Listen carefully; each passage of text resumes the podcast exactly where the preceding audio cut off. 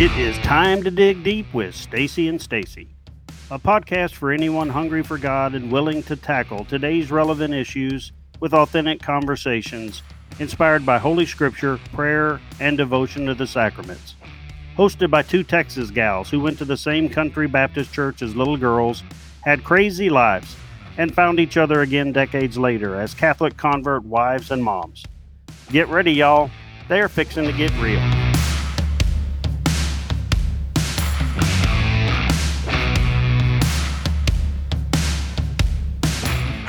Stacy Trasancos.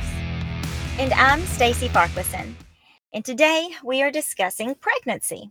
Now, I'm sure that makes everyone smile. I know I smile when I see a pregnant woman in the grocery store, at a restaurant, or if someone tells me they just found out they're pregnant. I get so excited. It's time to celebrate a new life, endless possibilities. But what if this were an unplanned pregnancy? What are our first thoughts then? Do we criticize or judge? Do we celebrate them and their baby, or do we ignore them? Do we whisper about them when they walk by? Do we discuss their failures or our opinions? Uh, you may not, and you may Mm. never have gone through this, and you may not know this scenario at all. But I have seen it play out many times. Yeah. And I've seen it play out in the place where these young ladies should feel the most welcomed and the most loved and supported, and that's the church. We are talking to God loving men and women. So the things we're saying we know aren't falling on deaf ears.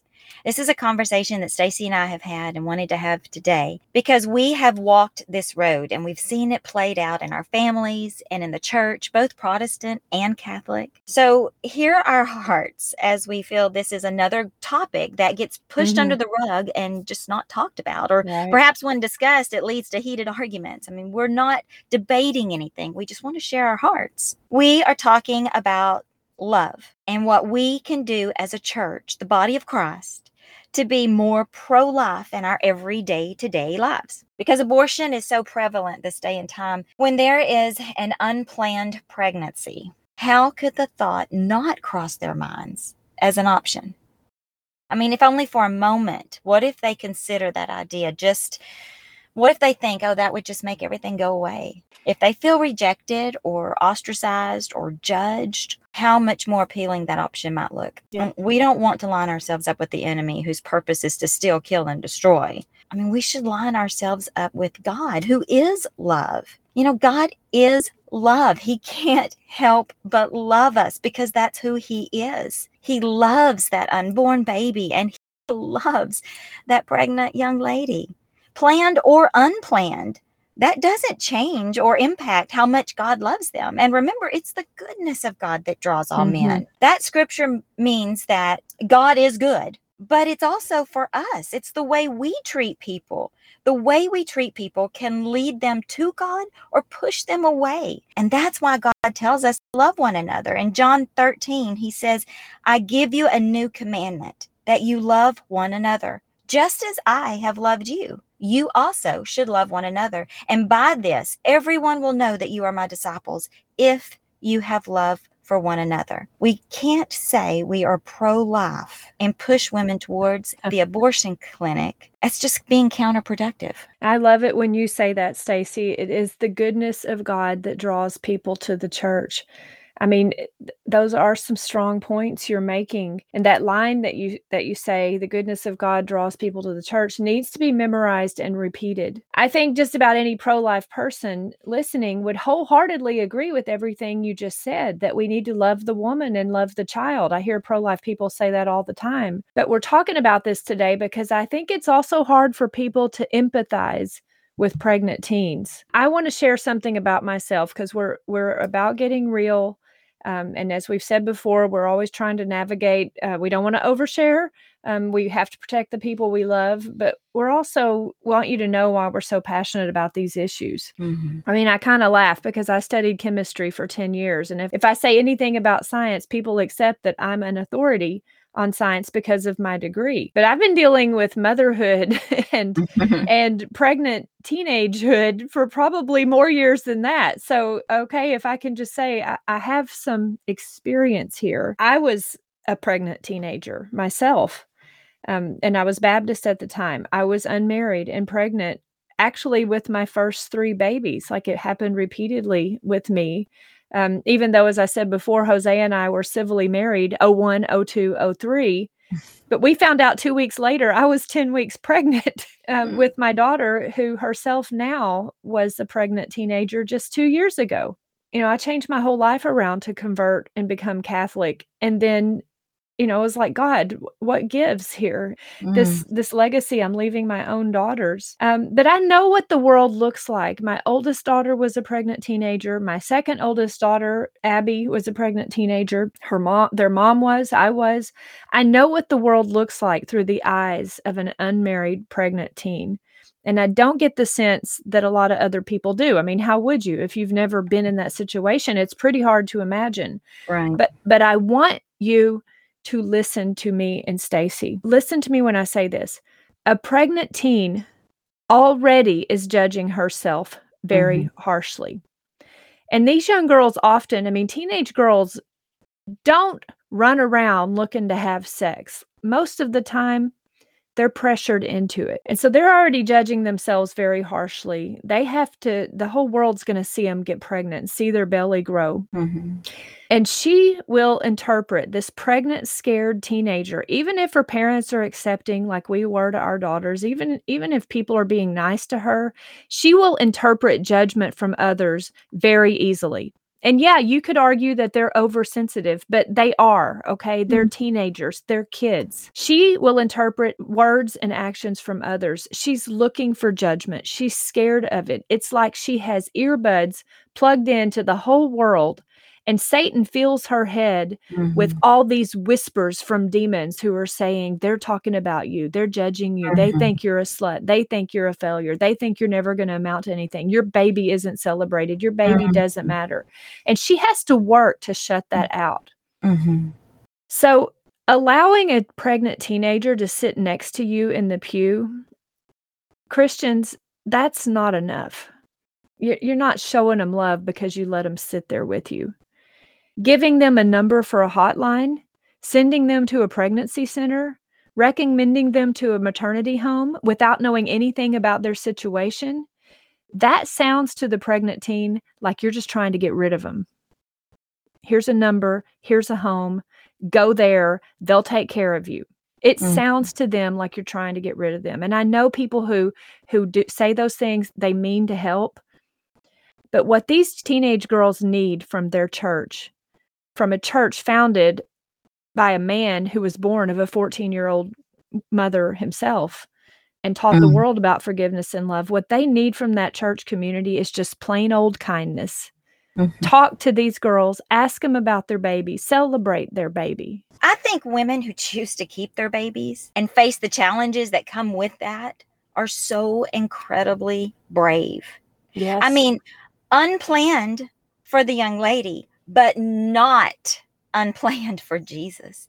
He knows the end from the beginning, and it tells us in Isaiah 46 10, declaring the end from the beginning and from ancient times, things not yet done, saying, My purpose shall stand, and I will fulfill my intention. God knows the end from the beginning. He has a plan that baby and for that young lady. And I guess I guess my thought is my my fear that if we don't support, love and encourage them, we'll lose them. Mm-hmm. Because the world will. If we reject them, the world is standing there with their own their arms yes. open, ready yes. to receive them. Absolutely. And, you know, I, I have worked at a um, a crisis, a pregnancy crisis center, and you know, most teenagers don't go there on their own. The only ones that ever came in really were the ones that were brought in by their mom by their moms or they walked into it thinking they were walking into an abortion clinic. Yeah. I mean exactly what you said. We have to support them and we think sometimes you know not just you know sitting in the pew next to us but we also think that if we supply them with food and diapers we've checked off the support the pregnant teenager box and, and exactly it's not the way it goes i mean right. we have to show them support with our words our actions our hugs our facial expressions facial expressions are huge oh yes to a teenage girl they mm-hmm. sure are So in the Bible, it talks about when Lazarus, when Jesus raised Lazarus from the dead. And you're probably thinking, how is she going to tie this? but here, but give me just you know scripture. You know scripture. I trust you with this. okay, so when Jesus raised Lazarus from the dead, he was standing there with a group of people surrounding him. Lazarus had been dead. He'd been buried for four days, the Bible tells us. And when he came out, oh my gosh, he must have been so dirty and so smelly and stink. He was a hot mess. Well, talk about totally. a hot mess. He was a mess. I mean, can you imagine that stench? So here's what Jesus did do Jesus raised him up. Here's what Jesus did not do Jesus did not clean him up. Jesus spoke to those standing around him and he said, Now you guys go to him and you love on him and you clean him up and you restore him and you unbind him and you set him free and you help him and feed him and be there for him. Okay, mm-hmm. I might have mm-hmm. added a little bit, but but here's what it really says. Here's John 11, 40 through 44. It says, Jesus said to her, Lazarus' sister, Did I not tell you that if you believed, you would see the glory of God? So they took away the stone, and Jesus looked upward and he said, Father, I thank you for having heard me. I knew that you always hear me, but I have said this for the sake of the crowd standing here, so that they may believe that you sent me. And when he had said this, he cried with a loud voice, Lazarus, come out. The dead man came out, his hands and feet bound with strips of cloth, and his face wrapped in a cloth. And then Jesus said to them, Unbind him and let him go. And I always think about that. I always think about our part. what is our part? Well, Jesus mm-hmm. told him them, "You go unbind him. You mm-hmm. go set him free. You go clean him up." And God is still calling us to do our part today. Yep. And like I said, the world will welcome them, the world will accept them, the world will even fight for them. Yep. So, how much more should we?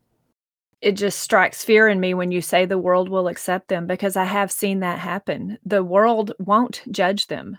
Um, mm-hmm. Um, th- some people will, but there's plenty of people who won't. Um, and, and my daughters have been judged by people in the church and by people outside the church but um, more often than not, they found comfort and acceptance outside the church, and they felt very harshly judged inside the church. When I say don't just send them to the hotline or the pregnancy center or the maternity home, don't do that catholics. I mean if you if you don't know the young woman don't just say that to her because people said that to my daughter all the time and i'm like hello she has a loving family. We're right here. We're taking care of her. She doesn't need a place to live um mm-hmm. you know she doesn't need a hotline. We we can tell her that. We we can send her to the hotline. What she needs is to feel like she right. belongs here.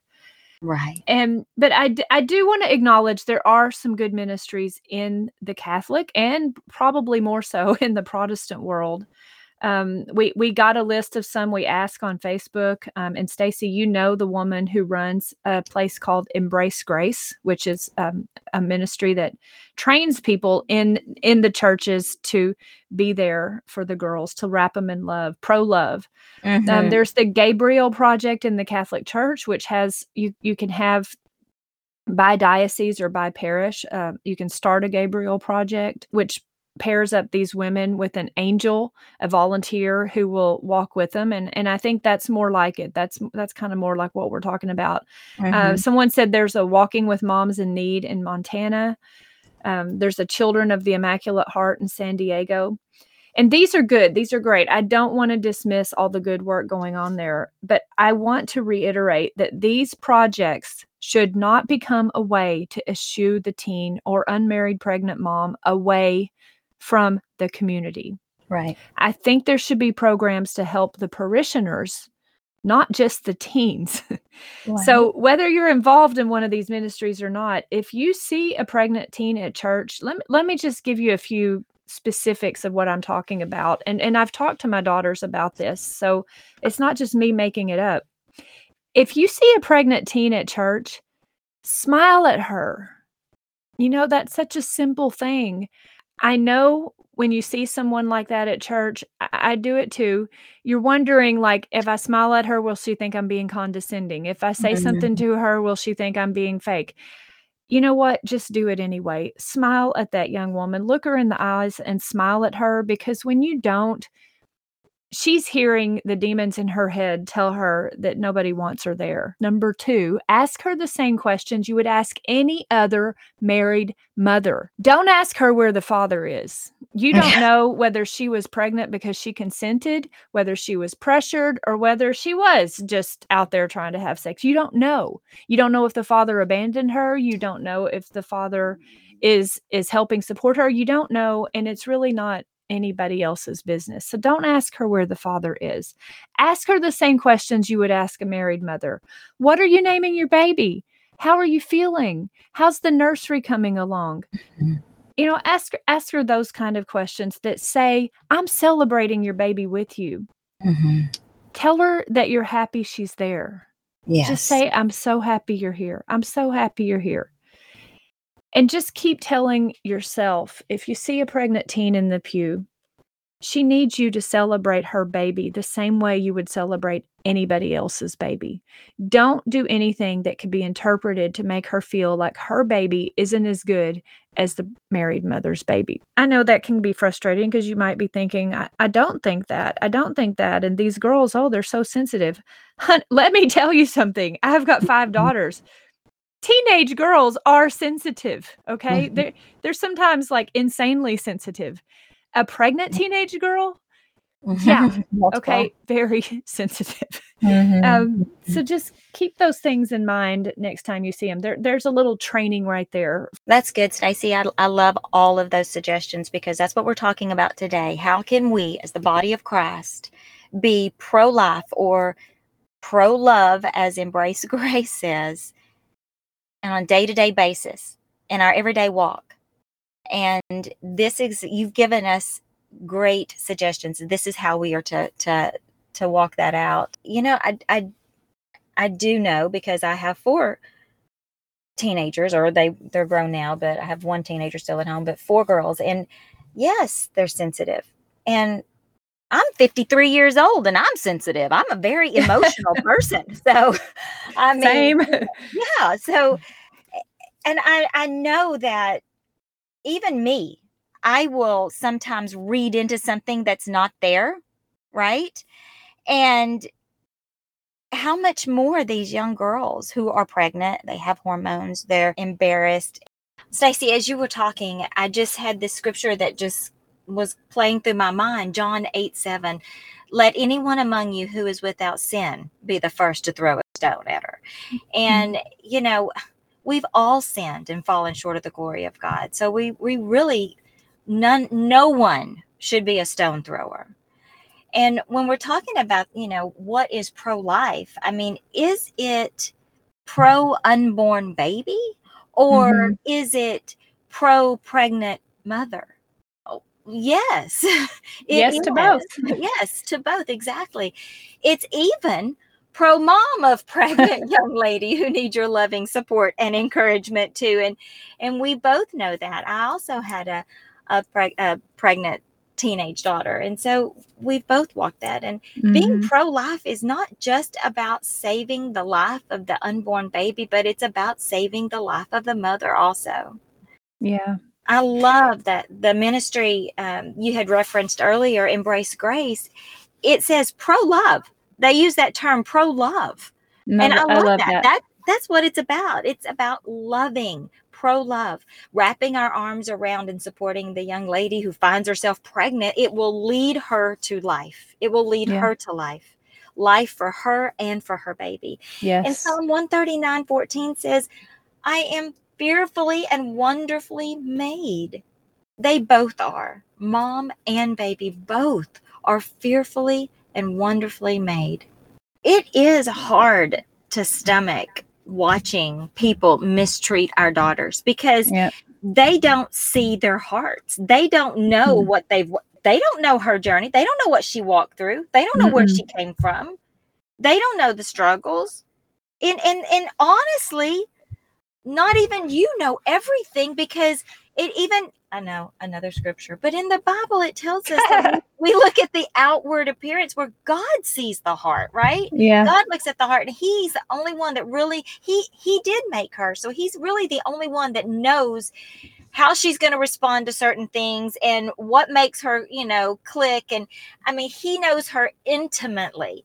And for someone out just a stranger or to make an assumption or to make a judgment when they don't know her it Mhm. it infuriates me how much Yeah. more her mom I want to close out this episode with the words of Pope Benedict the Sixteenth, and in a, a very popular encyclical, Spe Salvi." It, it means "In hope we are saved." It's about hope, and he's talking about. I'm going to quote a scripture now because he does. Uh-huh. He's talking about Saint Paul to the Romans, Romans eight twenty four. That's where Saint Paul says, eh, you know, we need faith and hope, right? He says faith, hope, and love. The greatest is love, but in this part where he's writing to the Romans, he says, In hope we are saved.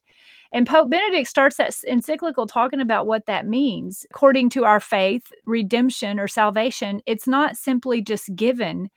It's offered a, offered to us, right? It, God, Christ made it possible, offered it to us, and gave it to us in hope, hope that we can trust in. So that's the faith and the hope, hope we can trust in, by virtue of which we can face, he says, our present and so that that gives you the sense of of a wayfarer somebody walking through life that teenage pregnant girl is facing her present and it takes virtue to face her present and the only way she can face her present is if she's allowed to have that hope and mm-hmm. asking her if she's been to confession asking her where the father is asking her a bunch of questions you wouldn't ask a married woman is not giving her hope. It makes her feel judged and, and, you know and i just want to say quickly not everybody did that but those are some of the comments that just kind of made her say i'm not going back there but we I, I think it helps us think about how to help them. It helps me as a mother uh, it helps hopefully the people next to her in the pew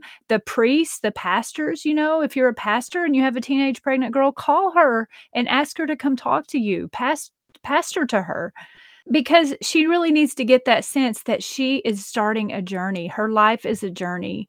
And the only reason she can journey is because she has hope. We have to give her hope. We have to let her be allowed to hope and celebrate this baby that she's bringing in the world. A pregnant teen is on a journey. And like mm-hmm. you say all the time, Stacy, our job is to help them walk it through.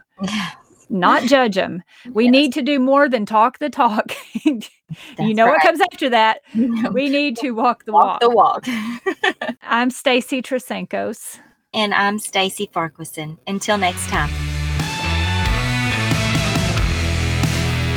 If you are interested in bringing Stacy and Stacy to your parish or study group for a retreat or a talk, they would love to come liven things up and keep it real. Please see stacyandstacy.site for more information.